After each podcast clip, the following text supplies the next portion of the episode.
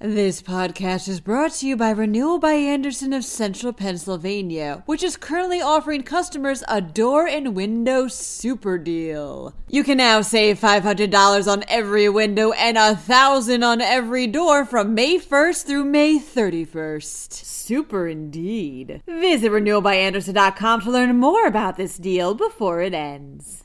More fentanyl was seized in the first three months of this year than the entirety of twenty twenty-one. Meanwhile, a former Penn Museum curator is suing news outlets over defamation claims. One city has a rather creative solution to all those illegal A T Vs zipping around. Finally, this city's been recognized as one of the best for Father's Day festivities. I'm Claudia DeMiro, and you're listening to Today in P A.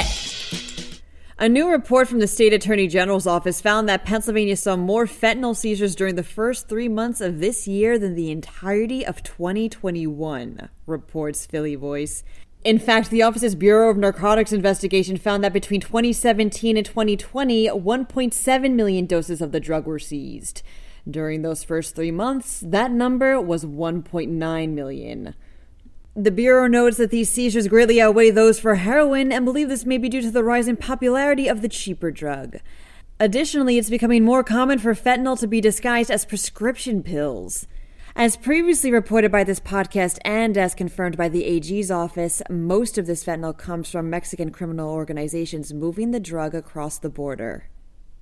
In nineteen eighty-five, the city of Philadelphia dropped a bomb on a home on Osage Avenue where members of the Black Liberation Group MOVE reportedly lived, reports Axios Philadelphia. Six adults and five children were killed, and the remains of some children were given by the city medical examiner for identification to Penn Museum anthropologist Alan Mann, who enlisted the help of then-doctoral student Janet Monge. Monge, who eventually assumed the role of curator in charge at the museum, now claims she spent nearly forty years trying to identify the remains and is as of Friday suing news outlets such as the Philadelphia Inquirer and Billy Penn for their coverage last year on her alleged mishandling of them. Monge states that her reputation suffered a blow and that she was demoted due to this coverage, which included stating she used the remains in an online course, despite her and Mann's actions being found by a legal group as not violating, quote, any professional, ethical, or legal standards. Other defendants listed in the suit include the University of Pennsylvania itself. Further information regarding this lawsuit remains pending.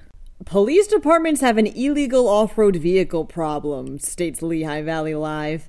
And while most cities have essentially found mitigating this problem to be a hopeless endeavor, Reading has found a rather creative solution. Crushing them. The city has recently taken to filling dumpsters with seized vehicles such as A T Vs and pulverizing them with a construction excavator. They even filmed the whole process too. While some who've seen the video have issue with the way Reading is handling this situation, Sergeant Mel Feagley says, quote, the decent, law-abiding citizens of the city are loving it. As hard as it may be to believe, June is actually right around the corner, says PennLive. And with June comes the honoring of those we're not getting another dog, groan-inducing joke-making individuals' dads. But according to a new study by Shane Co., some places in the U S are way better when it comes to Father's Day festivities than others. In assessing seventy of the country's most populous cities based on dad-centric metrics like number of steakhouses and fishing trails per capita, the study found that Cleveland, Ohio was the number one best spot to celebrate Father's Day. But don't worry, Pittsburgh was seventeenth, meaning it's ranked among the top twenty. The city that came in dead last for Father's Day celebrations was Bakersfield, California. That wraps up today's episode. For even more Pennsylvania news and beyond, check out Penn Live dot com. And please don't forget to rate this podcast and to leave us a review, but only if you are willing and able. Thanks ahead of time, and as always, thanks for listening.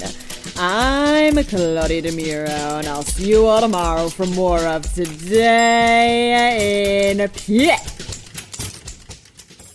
This podcast is brought to you by Renewal by Andersen of Central Pennsylvania, which is currently offering customers a door and window super deal. You can now save five hundred dollars on every window and one thousand dollars on every door from May first through May thirty-first. Super indeed. Visit renewal by andersen dot com to learn more about this deal before it ends.